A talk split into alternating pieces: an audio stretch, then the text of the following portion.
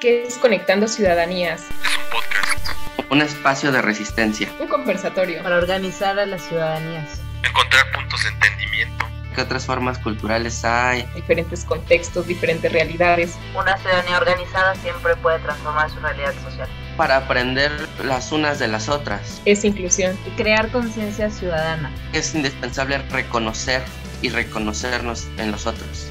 Coyuntura política. No, espérense. O sea, aquí vamos a hablar de todo. ¿Quién sabe? Somos Conectando Ciudadanías, todos los jueves a las 8 de la noche.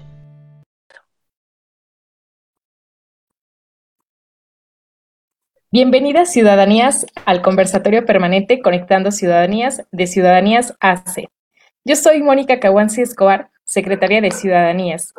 Hoy me encuentro muy contenta de, saludarles una vez más en este conversatorio como todos los jueves en punto de las 8 de la noche. Hoy por parte de Ciudadanías nos acompaña nuestra presidenta Danitza Morales. Hola Danitza, ¿cómo estás? Buenas noches. Moni, ¿qué tal? Con mucho gusto en saludarte, con mucho gusto en saludarlas y saludarlos como todos los jueves a las 8 de la noche. Y muy contenta también de compartir este espacio con una persona magnífica, Moni. Qué gusto, Danitza. Y bueno, pues yo también puedo compartir esa alegría, esa emoción, sobre todo porque voy a compartir nuevamente este espacio contigo, pero también me encuentro muy emocionada por estar compartiendo este conversatorio de Conectando Ciudadanías con una gran invitada. En esta noche, déjenme decirles que nos encontramos conversando con la doctora Adriana Fabela Herrera, consejera nacional del INE acerca de uno de los temas que yo creo que también se puede considerar como uno de mis temas favoritos, pero también un tema que desde Ciudadanías venimos trabajando desde hace algunos meses. El tema que en esta noche estaremos platicando, dialogando eh, y sobre todo con esta gran invitada, la doctora Adriana, es acerca de los avances y desafíos de la participación política de las mujeres.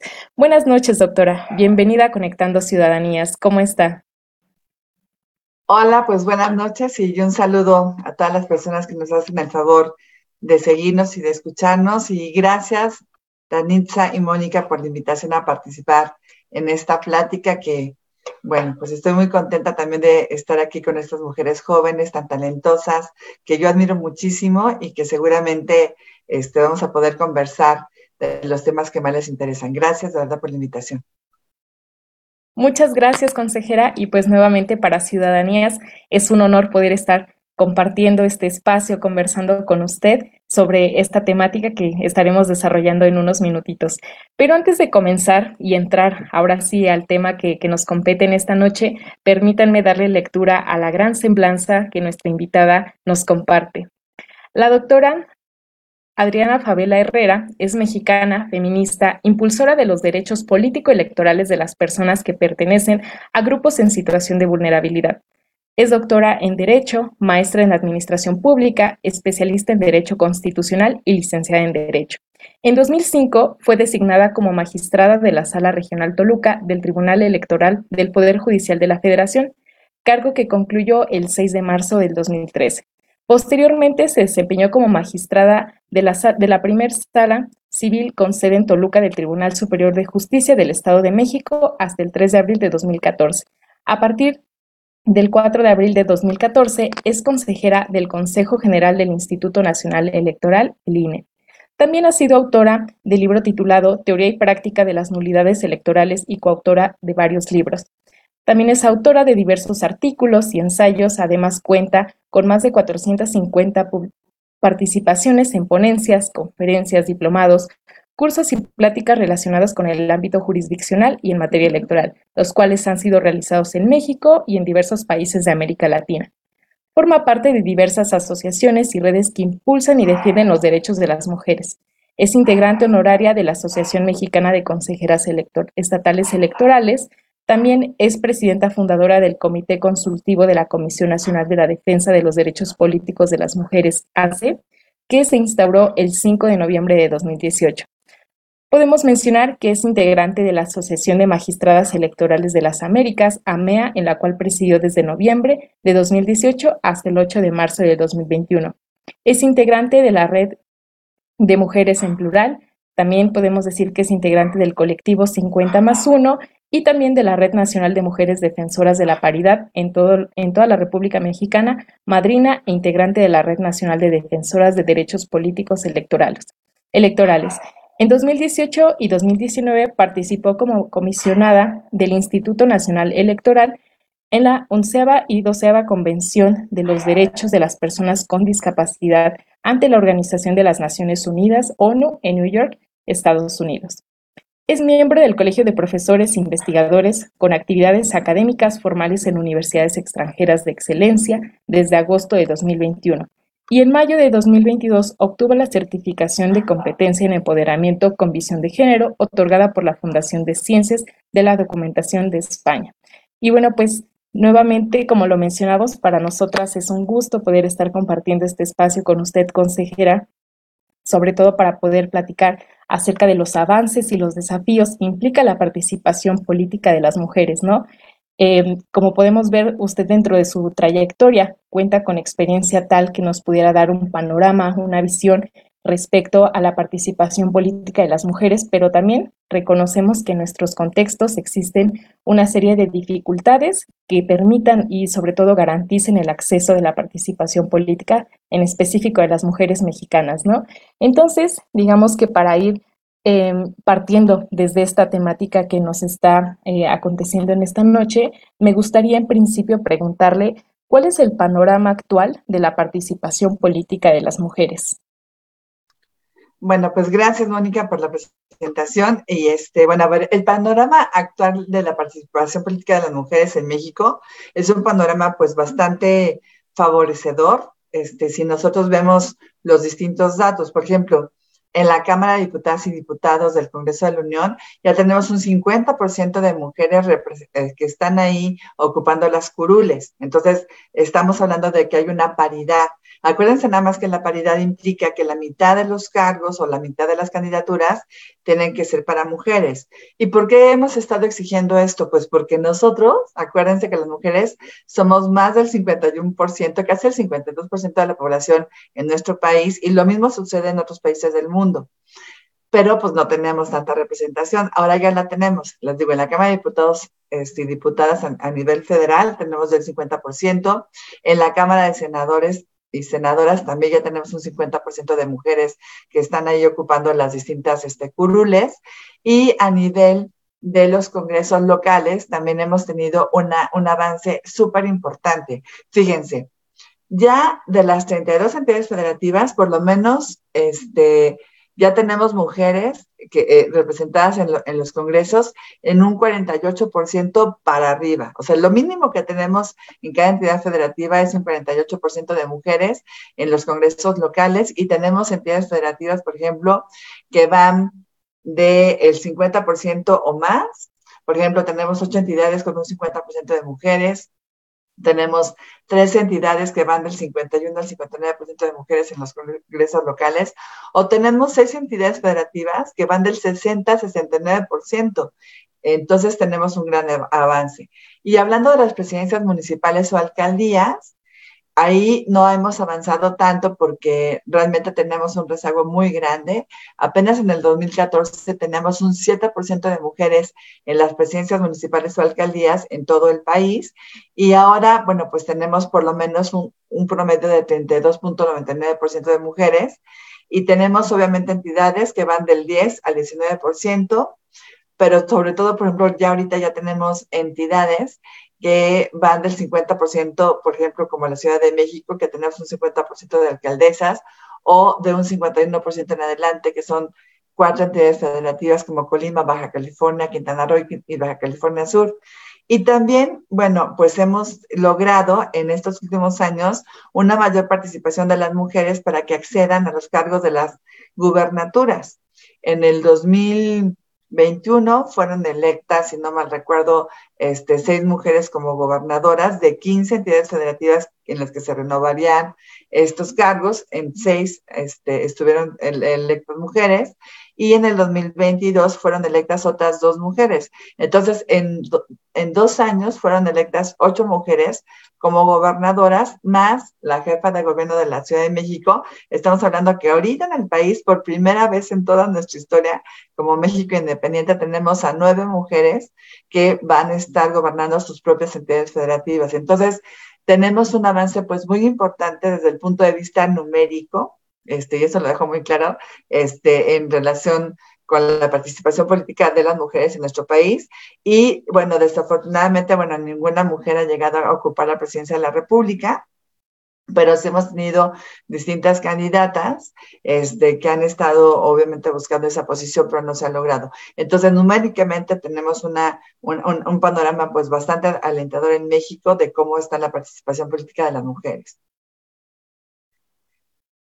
toca un tema muy importante, consejera, porque creo que hacer énfasis en, lo numérico es algo muy interesante, ¿no? Tenemos paridad prácticamente en el Congreso Federal, diputadas, senadoras, pero si me permite aquí un poco jugarle a, la policía mala, hay una escritora que a mí me gusta mucho, que es justamente de jurídicas de la UNAM, que se llama Flavia Freidenberg, ella es argentina, y ha escrito un texto que se llama Ellas tienen los escaños, pero, pero ellos tienen el poder. ¿No? Y creo que justamente viene aquí a remontar un poco de, de a pesar de la, bueno, y, y, aunado a las cotas que yo celebro que se han impulsado a través del, del INE, como por ejemplo para grupos vulnerados, me refiero a juventudes, personas LGBT, personas migrantes, personas con algún tipo de discapacidad y personas afrodescendientes que incluso se pueden concatenar con otro tipo de, pues todas las, las eh, vulnerabilidades, si me permite, y aparte sumarle el hecho de ser mujer en, en, un contexto complicado como lo es México en este momento, pues se vuelve aún más plausible que estemos ocupando esos espacios, ¿no? Claro. Pero ¿qué pasa, por ejemplo, un poco traer al, al, a la colación un estudio que realizamos hace poco? sobre la representación de las mujeres en cada una de las comisiones legislativas. Es decir, históricamente encontramos que hay espacios que han sido delegados y relegados, si me permite la expresión, hacia mujeres y son lo que a mí me gusta denominar como temas rosas o temas no importantes, ¿no? Yo le digo temas rosas en realidad, pero, pero en realidad es que son temas como muy light, muy ligeros, familia a lo mejor, ¿no? Temas que tienen que ver con, con el cuidado de las juventudes, ¿no? O, no sé, y, y dejamos los temas más importantes, a lo mejor justicia, ¿no? Para los hombres. Eh, eh, marina, eh, temas de relaciones exteriores, ¿no? encaminados a los hombres y si hacemos el estudio que también lo realizamos para comisiones de los estados, encontramos un panorama similar, ¿no? Y es lamentable pues ver lo que históricamente seguimos relegando estos espacios. A lo mejor un poco consejera desde su perspectiva, hablando no solamente del poder legislativo, sino también en, en los otros poderes y también en los otros eh, órdenes de gobierno, ¿qué se podría o qué podríamos seguir impulsando y o promoviendo desde distintos ámbitos, a lo mejor eh, institucionales o de la sociedad civil organizada o desde la academia? para que no sigamos repitiendo este tipo de factores que de cierta forma yo creo que decrecen la democracia porque no permiten la participación política directa de las mujeres en esos espacios que ya tienen, pero que no están ejerciendo. Sí, pues qué bueno que me haces esta, esta pregunta, Danitza, porque por eso que insistía mucho de que numéricamente, ¿sí? Por eso lo decía yo también un poquito como este, lanzando ahí el, el, la, circunstancia de, de, tener esta, esta, esta diferenciación entre la, la cuestión cuantitativa y la cuestión cualitativa. O sea, entonces, a ver, cuantitativamente en México hemos avanzado increíblemente. Somos de los pocos países del mundo que tenemos estos números que yo les acabo de comentar. De hecho, somos el, país que ocupa el tercer lugar a, nivel internacional de representación de mujeres en, en, el órgano legislativo nacional, ¿no? Entonces, vamos perfecto. Pero ¿qué pasa? Pasan varios factores. Primero, este, uno es que, por ejemplo, si son mujeres legisladoras, efectivamente, como tú ya lo decías, no ocupan las comisiones importantes, ¿no? ¿Qué comisiones ocupan las mujeres generalmente? Pues las comisiones que tienen que ver con la mujer, las de salud, que bueno, que es importante la salud, pero no es tan importante como la de gobernación y puntos constitucionales o la de seguridad o, o la de hacienda, ¿no? O sea, que son comisiones muchísimo más relevantes. Este, entonces, ocupan este tipo de, comisiones, lo que tiene que ver con los grupos en situación de vulnerabilidad, que claro que nos interesan, pero están esas comisiones como más este, orientadas a las actividades que históricamente nos asignaban a las mujeres, que son el cuidado de la, de la familia, de los hijos, ¿no? Que es básicamente lo que luego van y replican cuando están en el poder legislativo. Entonces, ¿qué tenemos que hacer ahí? Pues obviamente impulsar que las mujeres exijan estar en las comisiones también más importantes y también presidirlas, ¿no? O por ejemplo, hay muchas mujeres que han llegado a presidir las mesas directivas de las cámaras de diputados y de senadores o los congresos locales. Y eso está muy bien, ¿sí? Pero ¿saben cuál es el truco? Que las mujeres no están presidiendo y ni siquiera a veces forman parte de las juntas de coordinación política, que sabemos que es un órgano político meramente, pero que en ese, en ese órgano que tiene cada legislatura, es realmente en esta junta de coordinación política donde se toman las decisiones. De ahí entonces los partidos dicen, a ver, yo sí voy a aprobar esta o apoyar este tipo de, de iniciativa o no, ¿no? Y luego como que ya nada más le bajan la instrucción o la recomendación para que no se escuche tan feo a las personas que forman parte de ese grupo parlamentario, ¿sí? Entonces, si nosotros revisamos la, la Junta de Coordinación Política, por ejemplo, de la Cámara de Diputados, no hay ninguna mujer, ¿eh? Ninguna. Y en la Cámara de Senadores, si no mal recuerdo, había como dos o tres mujeres que están ahí este, representando a sus grupos este, parlamentarios, este, pero solamente, ¿sí? Entonces, ¿qué pasa? Que sí, las mujeres llegan al poder legislativo en todos los niveles, nacional y, local, pero realmente no están ocupando los cargos al interior de, los, de estos órganos que son los más relevantes, ¿no? Pero peor, les voy a poner, y, a lo mejor me van a odiar por decir esto, pero a ver, ¿ustedes cómo se explican que desde el 2018 casi tenemos una integración paritaria de la Cámara de Diputados y de Senadores y que haya sido hace pocos años, a partir, sí, pues hace, hace pocos años, que con esta integración se hayan, por ejemplo, disminuido los apoyos para, o sea, hayan eliminado para los refugios para mujeres, ¿no? Para las guarderías, para cosas que realmente las mujeres nos ayudan. O sea, yo soy mamá y yo tengo un hijo. Y yo, si no hubiera podido tener acceso a una guardería, jamás en la vida hubiera podido trabajar o trabajar de tiempo completo o de manera más este, formal, porque entonces yo no hubiera tenido a quien quien me cuidara a mi hijo, ¿sí? O, por ejemplo, quitar los apoyos para los niños y niñas con cáncer, cuando realmente eh, eh, las, ese tipo de enfermedades obviamente afectan a los niños y niñas, desafortunadamente, pero también este, es un gran peso y responsabilidad para las propias mujeres, ¿no? Entonces, ahí está un, un tema. Luego, esto que tú dices, por ejemplo, de, bueno, de que también, por ejemplo, hay muchas mujeres que están, llegan a estos cargos y, y, por ejemplo, a nivel de los municipios, de los ayuntamientos, como presidentas municipales, regidoras, síndicas, pues también llegan muchas mujeres. Nos falta mucho para lograr la paridad, pero ahí están las mujeres. Pero ¿qué hemos encontrado? Que muchas veces, ahí sobre todo a nivel municipal, llegan las mujeres, ocupan ese cargo, pero los que mandan o los que gobiernan son sus esposos, que son hombres, ¿no? O algún pariente cercano hombre o alguna persona hombre cercana a, esa, mujer.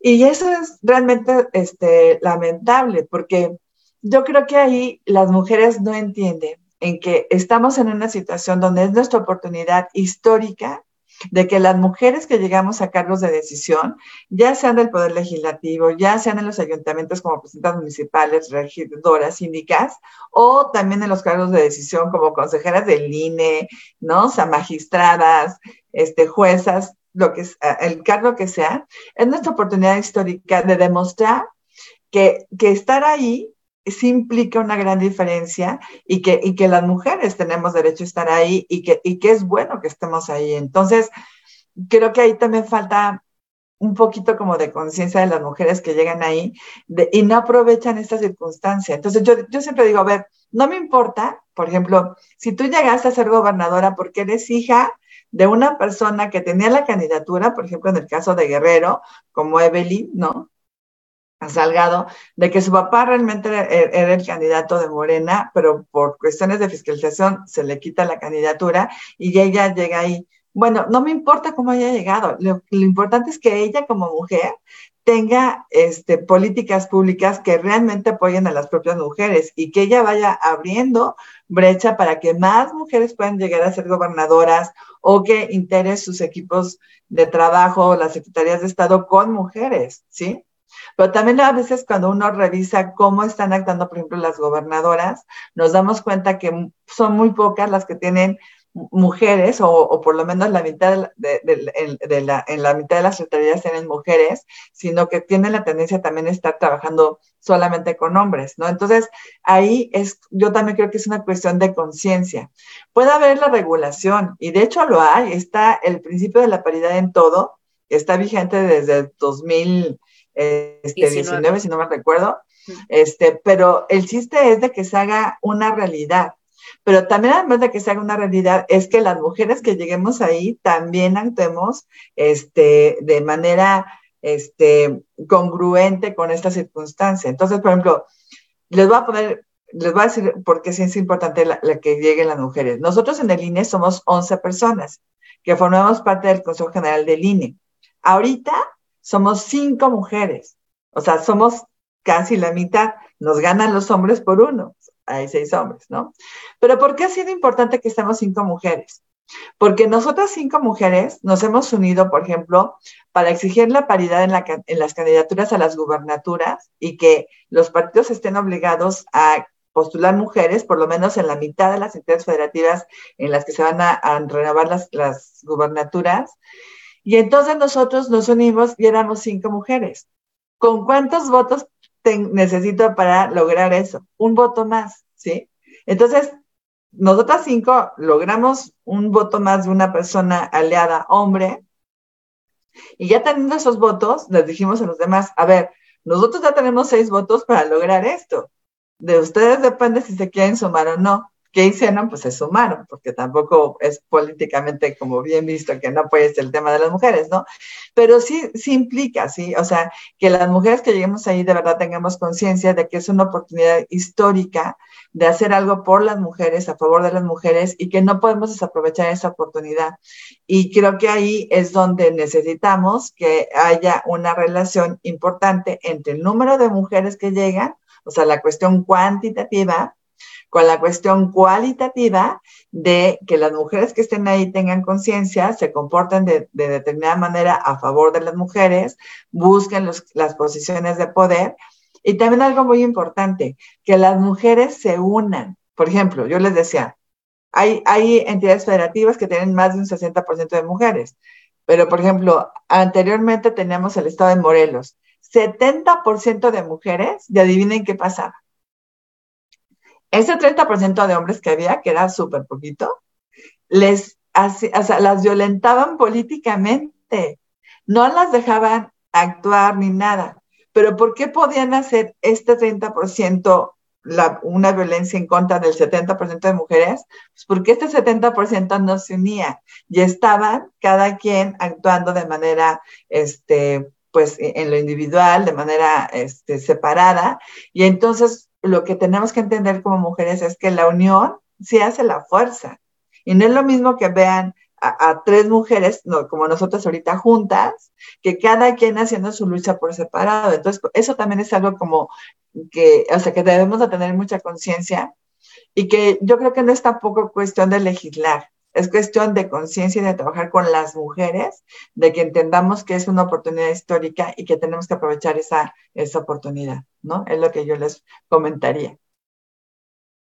Claro, consejera, y sobre todo eh, ahora que estaba mencionado, por ejemplo, como esta distinción entre que a pesar de que existe una cifra importante o se ha anotado a través de las cifras, pues esa, ese avance, ¿no? Respecto a la participación política, antes de entrar a este conversatorio, estaba escuchando otro acerca de, violencia política de género, ¿no? Y, escuchaba a una de las ponentes mencionar que el poder no se pide, ¿no? Sino el poder se arrebata. Entonces creo que también aquí existe como una, una vinculación, o más bien lo puedo lograr relacionar. Cuando usted está diciendo, ¿no? Creo que ha habido un avance importante, al menos, por ejemplo, desde, desde 2018, que se logró ver como una, legislatura que estaba conformada con, digamos, como con cierto número de mujeres y en disminución, ¿no? Como que antes todos los espacios, a lo mejor legislativos o espacios de poder de representación eran ocupados únicamente por varones, ¿no? Entonces, creo que también el, digamos, como el hecho de, mencionar que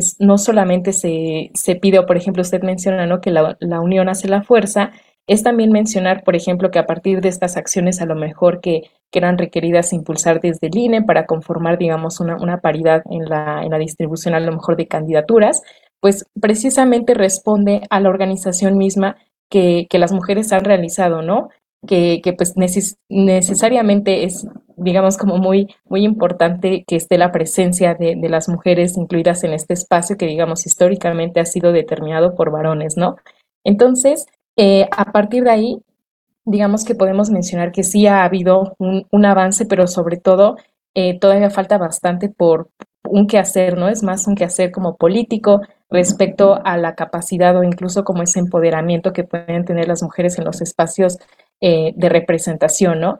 Eh, si bien usted lo mencionaba, es muy curioso que normalmente a las mujeres se les determinen o, en los ámbitos legislativos se dediquen más a temas que tengan que ver con, cuidado, el cuidado del otro, cuestiones de salud, cuestiones como, como ligeras, pero sobre todo como esto del presupuesto, ¿no? Creo que también hace falta poder, poder repensar como esta posibilidad que existe sobre defender las causas mismas que, que, digamos como que están en, en su poder, ¿no? En ese sentido, y no solamente eh, digamos, como hacer alguna, algún cambio que, que, no corresponda como a su misma labor, ¿no? Sino sobre todo defender aquellas luchas que se encuentran en su contexto o que es necesario también sensibilizar respecto a las causas que, que existen.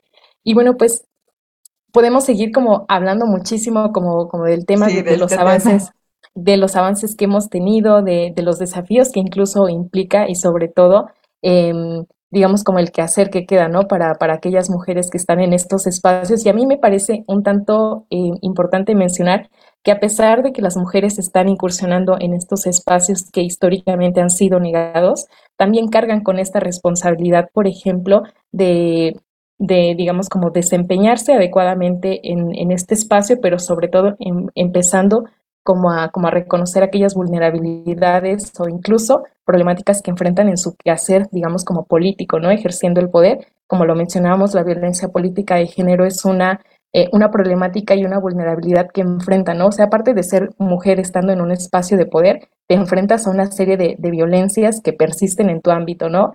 Y que, digamos, es una responsabilidad, una carga más que se le suma a las mujeres que, que están en, en, los espacios, eh, pues, políticos, ¿no? Y, y sobre todo, Em, digamos, como también retomando esta parte que, estamos planteando y, como lo mencionaba en su momento, a lo mejor tuvieron que existir una serie de, cambios eh, dentro del Instituto Nacional Electoral, como las acciones afirmativas, para incluir a una serie pues, de grupos que también han, sido históricamente vulnerados. Me gustaría eh, pues, que nos pudiera platicar un poco más sobre aquellos cambios normativos e institucionales que, digamos, como desde el Instituto Nacional Electoral se encuentran promoviendo y, digamos, se encuentran eh, por promover para, sobre todo, procurar la participación de las mujeres. Pues sí, mira, efectivamente hemos estado promoviendo varios este, cambios este, desde la propia institución que es el INE, ¿no? Este, por ejemplo, bueno, obviamente estas, estas acciones afirmativas a favor de las personas que están en, grupos en situación de vulnerabilidad, que ya lo decían ustedes, ¿no? Indígenas, migrantes, afromexicanas, personas de la diversidad sexual, este, personas con discapacidad, ¿no? Entre, entre, entre otras, estamos trabajando en relación con las personas jóvenes, las personas de la tercera este, edad, este, entre otras estas circunstancias. Hemos estado también eh, haciendo mucho, mucha labor para poder estar combatiendo y prevenir y erradicar la, violencia política contra las mujeres en razón de género, ese es un tema súper importante, porque efectivamente tú ya lo decías, a ver, somos mujeres que estamos participando. Ahora, ya participamos y entonces nos enfrentamos a este tipo de violencia, ¿no?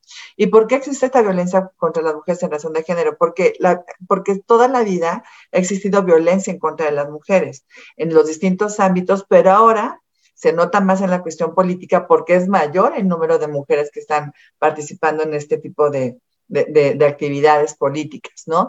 Y acuérdense que la violencia va desde obligarme a renunciar a mi cargo de elección popular, como ya sucedió en varios casos en el, para presidentes municipales, por ejemplo, en el estado de Chiapas, ¿no? O en Guerrero, o, o, no dejarme actuar como presidenta municipal o en algún otro cargo, o también, por ejemplo, negarme los recursos que se necesitan para poder realizar esa, esa, función, ¿no? Es muy común de que, por ejemplo, sobre todo a nivel municipal, donde está más este, incrementada la violencia, generalmente están ahí las mujeres pero no les pagan sus dietas, no, no, no les dejan contratar personal, no las convocan a las sesiones del cabildo, entonces pues no pueden este, ir a, pues, a plantear sus puntos de vista respecto a los distintos temas, o les niegan el acceso a las instalaciones, o sea, una cosa terrible, ¿no? En relación con las mujeres. Entonces, esta violencia, les decía, se da porque obviamente pues está participando, es una cuestión de que, que siempre existido contra las mujeres, pero ahora en, en, relación con la, con la política, porque es donde se está incursionando cada, cada día más.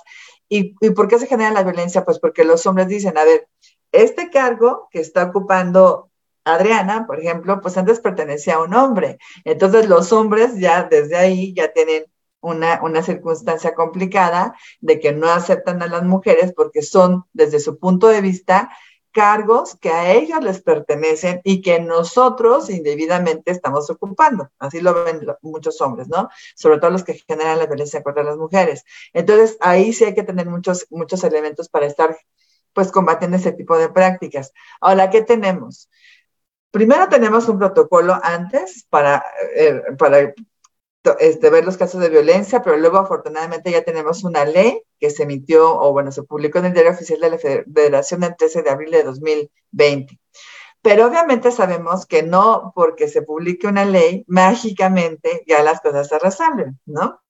La ley nos ayuda a ir haciendo que las conductas humanas se vayan por un cauce jurídico, pero no, se, no, no, no, no, cambian la realidad de manera mágica. Entonces, ¿qué pasa? Pues que los casos de violencia siguen ahí este, dándose, ¿no? Pero ahí tenemos un marco legal que nos ayuda a actuar con mayor este, seguridad, ¿no? Y contundencia.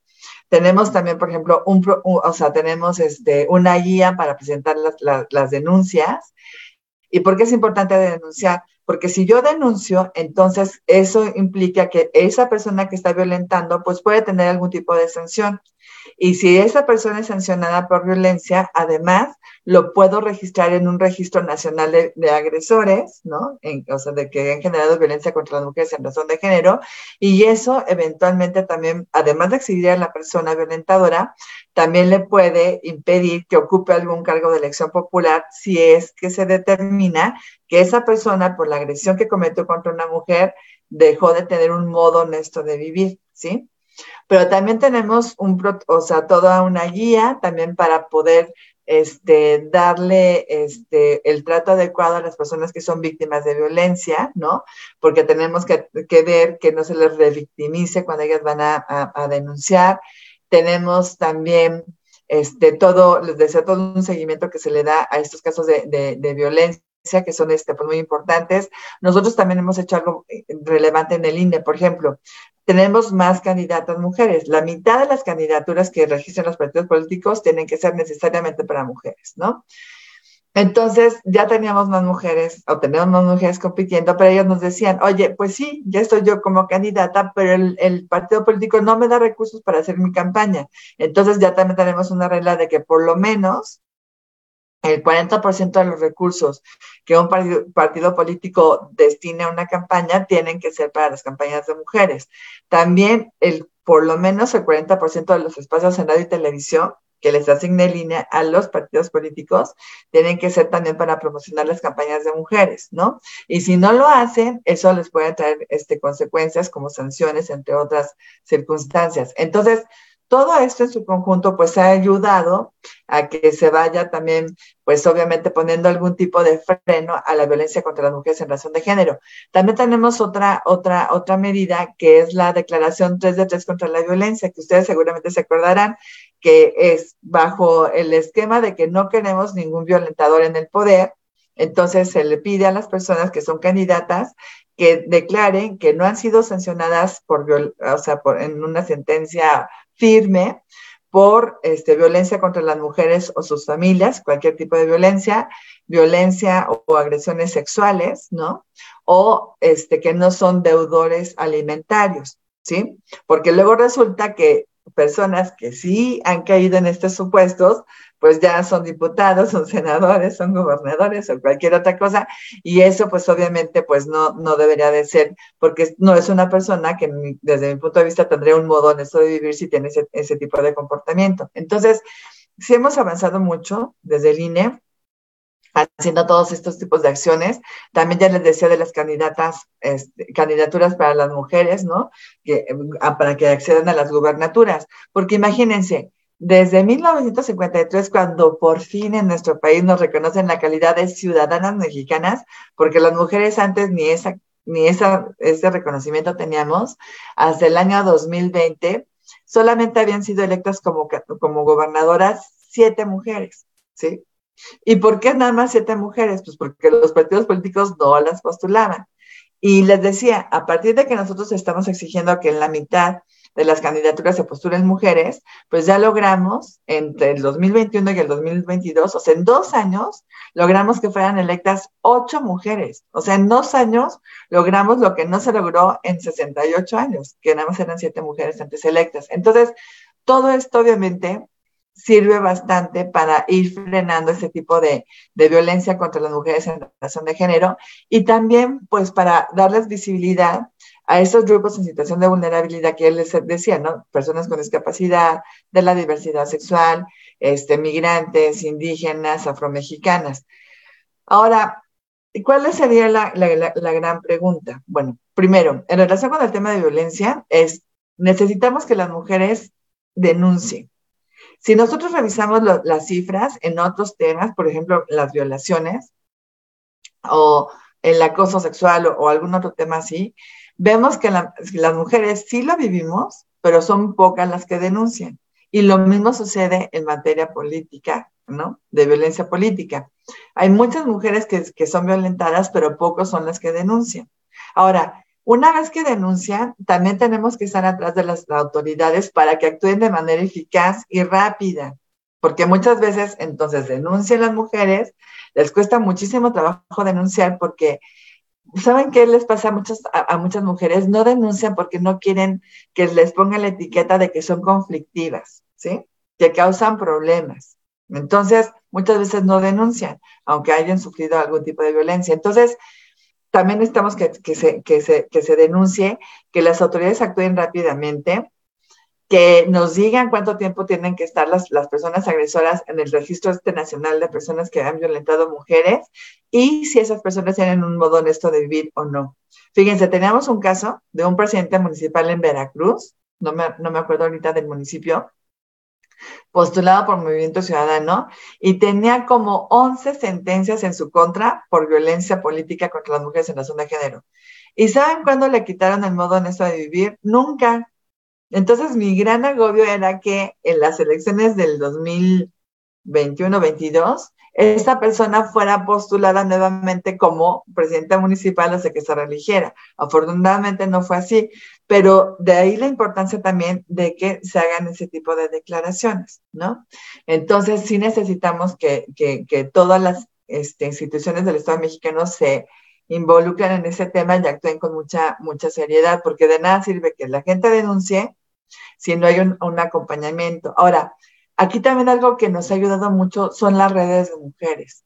Yo les recomendaría que siempre formen una red ya de mujeres, de personas jóvenes, de lo que ustedes necesiten, porque es más fácil a través de una red estarse mandando información sobre lo que está sucediendo que enterarte desde el punto de vista institucional de algo. Por ejemplo, ahorita en una de las redes que, de las que yo formo parte, este, al día de ayer estaban comentando que en Oaxaca se había quitado, hecho una reforma a un artículo transitorio donde quitaban este, la exigencia de que sería máximo hasta el 2023 que se regulara la paridad para la este, elección de autoridades por el sistema este, de normativo indígena, ¿no? Que sería por usos y costumbres indígenas, que acuérdense que también que es muy, muy bueno tener estas elecciones por usos y costumbres indígenas o sistemas normativos, pero lo malo es que muchas veces se entiende que las mujeres no deben de participar, ¿no? Entonces, bueno, se, estaba, se, se, aprobó en Oaxaca este, que se, eh, se eliminara esta exigencia que fuera máxima hasta el 2023, porque piensan los legisladores que tiene que ser algo paulatino y que necesitan más años, ¿no? O, por ejemplo, hoy en una red también de mujeres estaban dando esta información acerca de que en Coahuila estaban quitando los, la exigencia de que a las mujeres también se les estuviera postulando en bloques de competitividad altos. Acuérdense que antes también lo que hacían con las mujeres era, si te postulo como candidata, cumplo con las entonces cuotas de género que se tenía, pero te postulo en aquel distrito, en aquel municipio, en aquella entidad federativa que nunca vas a ganar. Me acuerdo mucho, por ejemplo, que el PAN, ¿no? Había postulado mujeres, o sea, como senadoras, en Guerrero. O sea, ¿cuándo van a ganar en Guerrero? Pues nunca, porque no es una zona panista, ¿sí? Entonces, ¿cumplían con las cuotas de género? Sí, pero las mujeres tienen alguna posibilidad de llegar al poder, pues no. Entonces, por eso la importancia de los bloques de competitividad. Entonces, todos estos temas que les estoy este, compartiendo, me entero más por las redes de mujeres que tenemos y entonces ahí podemos estar buscando, no sé, a lo mejor algún tipo de estrategia para echar atrás esta reforma que les digo de Oaxaca o lo que se estaba este, discutiendo en el estado de Coahuila. ¿sí? Entonces es muy importante las redes de mujeres porque ahí también se pueden denunciar casos de violencia y orientar a las mujeres de cómo este, denunciar eso de manera formal, ¿no? Entre otras cosas. Y creo que lo que está mencionando, consejera, es súper interesante. Yo estoy emocionada y súper encantada de estar escuchando porque me gustan muchísimo los temas que está tocando y déjenme decirles una cosa, muy seguramente este va a ser el Conectando Ciudadanías más visto porque tenemos mucha audiencia y porque tenemos, estamos teniendo mucha interacción justo de comentarios a favor, consejera, de, de estas medidas, ¿no? Qué, qué bueno que se están abriendo canales de inclusión para las mujeres, que qué bueno que se están aperturando también eh, espacios para grupos históricamente vulnerados. Y a mí siempre lo digo en todos los conectados ciudadanías, pero yo creo que en este particularmente me está doliendo más que tenemos que ir concluyendo. Eh, y, ya por último, consejera, dejaba sobre la mesa usted algunos puntos que, que creo que son específicos para poder seguir promoviendo estos espacios democráticos, ¿no? No solamente fortalecer institucionalmente eh, las organizaciones con eh, cuotas a lo mejor internas, con recursos o presupuestos destinados a cierto tipo de programas o, de impulsos para las mujeres, sino también la parte social. Y es a donde quiero llevar como esta última intervención, este, este, este último comentario, consejera, que es, eh, además de estas redes de mujeres que usted pone sobre la mesa, que sin duda es una de las mejores organizaciones colectivas que podemos hacer, del impulso personal y de la conciencia o concientización que podemos tener nosotras, nosotros eh, como ciudadanas y como ciudadanos, el unirnos, el crear fuerzas, en sumar, el impulsar incluso leyes programáticas que se cumplan y que cambien en realidad eh, esos contextos, esas realidades, y de promover la denuncia para que podamos tener entonces un circulito de retroalimentación. Usted, eh, desde su perspectiva y desde sus vivencias, ¿cuáles creen que podría, cuál, cuál, cuál creo, cuáles creen que podría ser algunos de los consejos que podría brindar a las personas que nos están escuchando para que quieran y puedan involucrarse en la vida política de nuestro país? Pues mira, primero, creo que el consejo que yo les daría es primero que crean en ustedes mismas como personas, que son personas valiosas, porque creo que muchos de estos problemas que hemos estado hablando, Moni, Danitza, de cómo están las mujeres llegando a los cargos de, decisión de legislaturas dentro de los ayuntamientos, pero luego finalmente no se nota su presencia porque no hacen algo en pro de las mujeres o de otros grupos en situación de vulnerabilidad, es porque yo creo que muchas mujeres ni siquiera se dan cuenta que son valiosas y que tienen exactamente las mismas posibilidades y habilidades que los hombres, ¿sí? Que a lo mejor no están tan desarrolladas, pues sí, también se entiende, porque los hombres llevan toda la historia de la humanidad tomando decisiones y ellos son los que mandan y los que ordenan y los que distribuyen el poder. Y en cambio nosotras, como mujeres, hace pocos años, ¿no? O pocos siglos que apenas tenemos derecho a la educación, a, tenemos derechos político-electorales ya reconocidos, ¿no? Y que realmente estamos ahorita ya buscando una mayor, este, pues sí, este, o sea, eh, eh, participación política de las mujeres, ¿no? Entonces hay que creer en nosotras mismas, hay que empoderarnos y siempre les digo que también el empoderamiento va de adentro hacia afuera, entonces por eso es muy importante trabajar en nosotras mismas, saber que somos valiosas, este, que va, o sea, que, que nuestra opinión también cuenta y que aunque tengamos dudas, nos dé miedo, este, a veces tengamos pues muchos temores, porque además a las mujeres cuando participamos en, la, o sea, en los grupos eh, de, o en, los puestos importantes nos entran muchas dudas, ¿no? De que de verdad yo sería igual de capaz que mis compañeros hombres y, o sea, mi idea realmente sería igual de valiosa. Entonces siempre nos estamos cuestionando de que si somos valiosas o no, sí lo somos, ¿sí? Entonces, el miedo no se nos va a quitar, pero entonces agarra tu miedo y sigue adelante eh, eh, interactuando y buscando este, llegar este, a estos cargos de decisión, primero. Segundo, ¿por qué es importante empoderarte? Porque cuando tú te empoderas, entonces ya como mujer reconoces a la otra mujer como aliada, no como enemiga, ¿sí? Por eso es importante saber que yo valgo y que no estoy compitiendo con las demás mujeres porque entonces ya me puedo aliar. Y eso, fíjense, lo tenían muy claro las este, diputadas eh, eh, este, y senadoras que estaban en la anterior legislación. Me estoy, me, estoy refiriendo a, a, las mujeres que fueron electas, por ejemplo, eh, eh, para las diputaciones en el 2015, ¿no?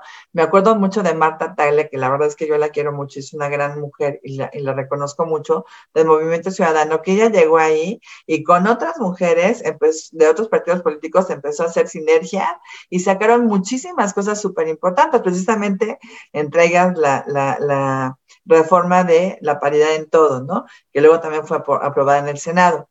Pero ¿por qué, ¿por qué se pueden hacer estas cosas? Porque entonces las mujeres entienden que con independencia de qué partido sean, lo importante es este, aprovechar la oportunidad de hacer cosas por las mujeres.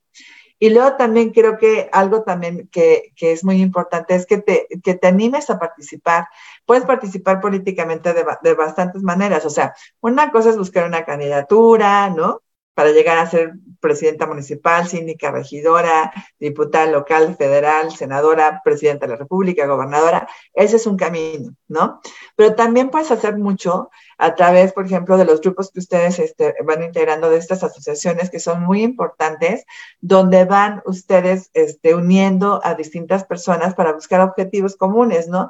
Y tal vez estarse buscando también alternativas a los, a los distintos problemas. Entonces, la participación política no solamente es ir a un cargo de elección popular o pertenecer a un partido político, pero es también hacer otro, otro tipo de labores este, en, la, en la sociedad. Ahora, ¿qué es lo que yo veo? que muchas personas, por ejemplo, jóvenes, quieren participar políticamente, o sobre todo, por ejemplo, también con los grupos en situación de vulnerabilidad que ya dijimos, migrantes, indígenas, personas de la diversidad sexual con discapacidad, afromexicanas, quieren este, tener representación. Pero ¿saben cuál es el mayor problema? De que no pertenecen a ningún partido político. Ya hasta ahorita, septiembre de 2022, los partidos políticos son la vía más fácil para que la ciudadanía acceda a los cargos de elección popular. ¿Cuál es la otra vía? Buscar una candidatura independiente, pero tiene una serie de requisitos. Adivinen por quién puestos pues por los partidos políticos en los poderes legislativos, que a veces es más fácil formar un partido político que lograr una candidatura independiente porque te piden más apoyos, ¿no? Para la candidatura independiente que para un partido político. Entonces, hasta, yo, ¿por qué les digo esto? Porque muchas veces si ustedes quieren incursionar en la cuestión política, política, de llegar a un cargo de elección popular toda esta cuestión, pues entonces sí tienen que hacerlo a través de un partido político es más fácil y irse abriendo pues brecha dentro de las propias organizaciones políticas. También sabemos, y es importante también que la gente nueva llegue a los partidos políticos, porque también uno de los espacios donde se, más se vulneran los derechos políticos de las mujeres es ahí. Entonces, sí necesitamos que las mujeres lleguen ahí, pues precisamente para que vayan cambiando esta circunstancia. Entonces, yo sí les diría, a ver, participen, hay múltiples maneras de, hacerlo, háganlo, ¿no? También pueden ser, por ejemplo, concursar para ser consejeras y consejeros del INE, ¿no? De hecho, por ejemplo, yo ya salgo el 4 de abril de 2023, entonces las personas que reúnan los requisitos, pues pueden buscar sustituir a las personas que vamos a salir, que somos cuatro personas, Pueden también buscar ser consejeros a nivel local, tanto del INE como de los institutos electorales locales. Pueden buscar ser observadores electorales, estar, no sé, ser hasta, no sé, hasta representantes de partidos políticos. O sea, hay muchas maneras en que se pueden participar. Ustedes busquen la que más les acomode, pero la principal es que crean en ustedes que de verdad se suman como personas valiosas, ¿no? Que pueden aportar y que también reconozcan que se puede aprender de las demás personas que están a nuestro alrededor, porque yo les digo una cosa, o sea, yo aprendo muchísimo de las demás personas, de mis compañeras y compañeros de trabajo, de las personas con las que yo también convivo y trabajo, de cuando tomaba clases igual, ¿no? Entonces siempre hay la oportunidad de aprender, entonces hay que también tener esa humildad, o sea, sí creer en nosotros, empoderarnos desde adentro, como les digo, pero también tener la humildad de reconocer que podemos aprender de las demás personas y que siempre podemos mejorar como seres humanos. Entonces, pues a participar, por favor, ¿no? Así es, consejera, y sobre todo, creo que ha dejado sobre la mesa como diversos consejos que van como desde, desde nuestro propio ser, nuestra propia persona, nuestro propio actuar, hacia lo que está ocurriendo en nuestro contexto, ¿no? Creo que cada uno de estos consejos sobre todo nos, nos abonan y, por ejemplo, nos, nos permiten identificar la participación ciudadana que podríamos tener más allá, por ejemplo, de, formar parte de partidos políticos, sino es asumir verdaderamente esa, esa posibilidad que tenemos y como usted lo menciona, ¿no? Empoderarnos, participar en esos espacios y estar pues activamente. Y bueno, pues hace un momento eh, Danitza nos compartía que nos estábamos quedando sin tiempo para este Conectando Ciudadanías y sobre todo, eh, desde Ciudadanía hasta Asociación Civil nos encontramos sumamente agradecidas por haber conversado en esta noche con usted sobre este tema que es de suma importancia para, para nosotras también. Entonces, pues, em, todos los, digamos, los comentarios, las, los consejos, los panoramas que usted nos plantea para nosotros son de suma importancia, nos, nos ha hecho como reflexionar, nos llevamos varias cosas anotadas en la cabeza para seguir pensando respecto a las posibilidades que tenemos en principio como mujeres, pero también como ciudadanos participativos, ¿no? Entonces, para nosotras, pues nos fue un placer poder estar compartiendo con usted este espacio de Conectando Ciudadanías a partir de esta plataforma digital. Y bueno, pues como siempre, eh, digamos en modo de agradecimiento para cada uno de nuestros invitados e invitadas, hacemos la proyección de una constancia en donde eh, pues reiteramos nuestro agradecimiento por haber formado parte de este episodio de Conectando muchas gracias. Muchísimas gracias y me permito darle eh, una lectura. Eh, Ciudadanías Asociación Civil emite la presente constancia a Adriana Fabel Herrera por su participación como panelista en el conversatorio Conectando Ciudadanías durante la sesión titulada Avances y desafíos de la participación política de las mujeres, llevada a cabo el día 29 de septiembre de 2022. Firma Danitza Morales Gómez, coordinadora del evento y presidenta de Ciudadanías AC, al igual que Juan Carlos Baños Sánchez, vicepresidente de Ciudadanías AC. Y bueno, pues nuevamente, consejera. Pues gracias, de verdad. Muchísimas gracias por, por su participación. Y bueno, pues hacemos entrega de, de esta constancia de manera digital, pero sobre todo, antes de poder finalizar esta transmisión, me gustaría preguntarle en, digamos, cuáles son sus redes sociales, en qué espacios podemos seguir su trabajo para poder seguir en comunicación. Bueno, mi, en Twitter es Adria Favela, F-A-V, B de vaca, E-L-A, Favela, y en Facebook es Adriana Favela, F-A-V-E-L-A, Herrera, este, ahí me pueden este, también este, encontrar. Y la verdad es que para mí es un, un, un gusto haber podido platicar con ustedes. Este, gracias a las personas que nos siguieron a través de esta plataforma. Espero que les haya parecido interesante la plática y yo encantada de verdad de tener este privilegio de, de, de platicar con estas grandes mujeres, Mónica, Danitza y este y bueno, que me hayan brindado esta, este, este tiempo y este espacio. Y también otro consejo, por favor, no dejen pasar la oportunidad de ayudar a las demás personas, porque también creo que una de las misiones como seres humanos en este mundo es ayudar a las demás personas y sobre todo, obviamente, a las personas que se encuentran en una situación de vulnerabilidad. Y, este, y creo que pues eso es lo que también podemos hacer y no requerimos nada, simplemente ayudar a la persona que está al lado a que tenga mejores condiciones de vida. ¿no? Entonces, bueno, pues gracias de verdad que pasen una excelente noche y yo estoy siempre a sus órdenes. También me pueden encontrar en, bueno, contactar por correo electrónico, es adriana.favela.ine.mx. Y este, bueno, pues estoy a sus órdenes y bueno, pues que tengan una excelente noche. Y gracias, Mónica, gracias, Anitza, por esta oportunidad de estar aquí con ustedes. Gracias. Gracias a usted, consejera. Muchas gracias, Moni, también por tu tiempo. Nos vemos en el próximo Conectando Ciudadanías, el jueves a las 8 de la noche. Un gusto, como siempre, de nosotras estar platicando con todas y con todos ustedes. Nos vemos. Buena noche. ¿Qué es Conectando Ciudadanías? Un espacio de resistencia. Un conversatorio. Para organizar a las ciudadanías. Encontrar puntos de entendimiento ¿Qué otras formas culturales hay? Diferentes contextos, diferentes realidades. Una ciudadanía organizada siempre puede transformar su realidad social. Para aprender las unas de las otras. Es inclusión. Y crear conciencia ciudadana. Es indispensable reconocer y reconocernos en los otros. Coyuntura política. no, espérense. O sea, aquí vamos a hablar de todo. ¿Quién sabe? Somos Conectando Ciudadanías, todos los jueves a las 8 de la noche.